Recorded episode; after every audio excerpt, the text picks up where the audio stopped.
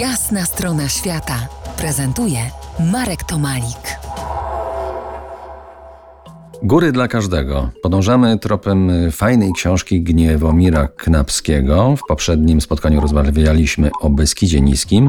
Nieco podobną nazwę, o czym już wspomniał autor tejże książki, ma Beskid Mały, o którym w twojej książce nie ma ani słowa i chyba chciałbym ci za to podziękować. Mieszkam tu, właśnie w Beskidzie Małym, przy pięknych widokach i chwalę sobie spokój. Tak, właśnie już wiele osób mi mówiło, że przeze mnie te niektóre pasma staną się dużo bardziej popularne. Mam nadzieję, że tak będzie, bo zachęcam oczywiście do rozwoju tej pięknej pasji i poznawania nowych miejsc.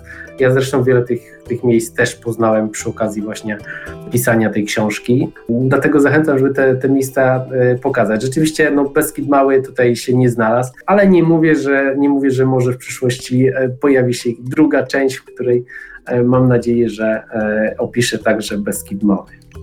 Nie musi.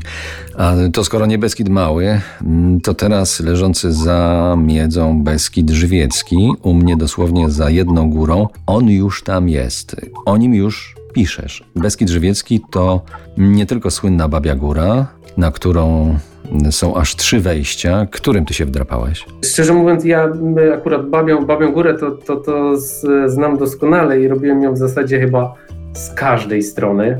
Ja jednak właśnie nie skupiłbym się, tak jak mówiliśmy, na tej Babiej Górze, bo Beskid Żywiecki właśnie słynie z tej Babiej Góry i wszyscy na Babią Górę. Natomiast są tam też ciekawsze trasy. No właśnie. Babia, a właściwie Diablak, ma fajne widoki, ale Pilsko ma chyba lepsze, przynajmniej te w kierunku Tatr. Pilsko wydaje mi się, że ma chyba najpiękniejszą panoramę na Tatry, jeżeli chodzi o Beskid Żywiecki. Znakomicie stamtąd właśnie też widać jezioro Orawskie. Jest tam też mniej ludzi, więc jeżeli ktoś rzeczywiście nie lubi tłumów, które na pewno spotkamy na Babiej Górze i to bez względu na pogodę, to na pewno Pilsko tutaj ciekawszym wyborem. O Beskidzie Żywieckim moglibyśmy rozmawiać nawet chyba tygodniami, ale powiedz, na który ze szlaków właśnie Beskidu Żywieckiego zabrałbyś swoje dzieci? Babia i Pilsko są dla maluchów chyba jednak trochę za trudne. Trochę za trudne. Dzieciom trzeba wszystko pokazać, ale nie można ich na początku zniechęcić.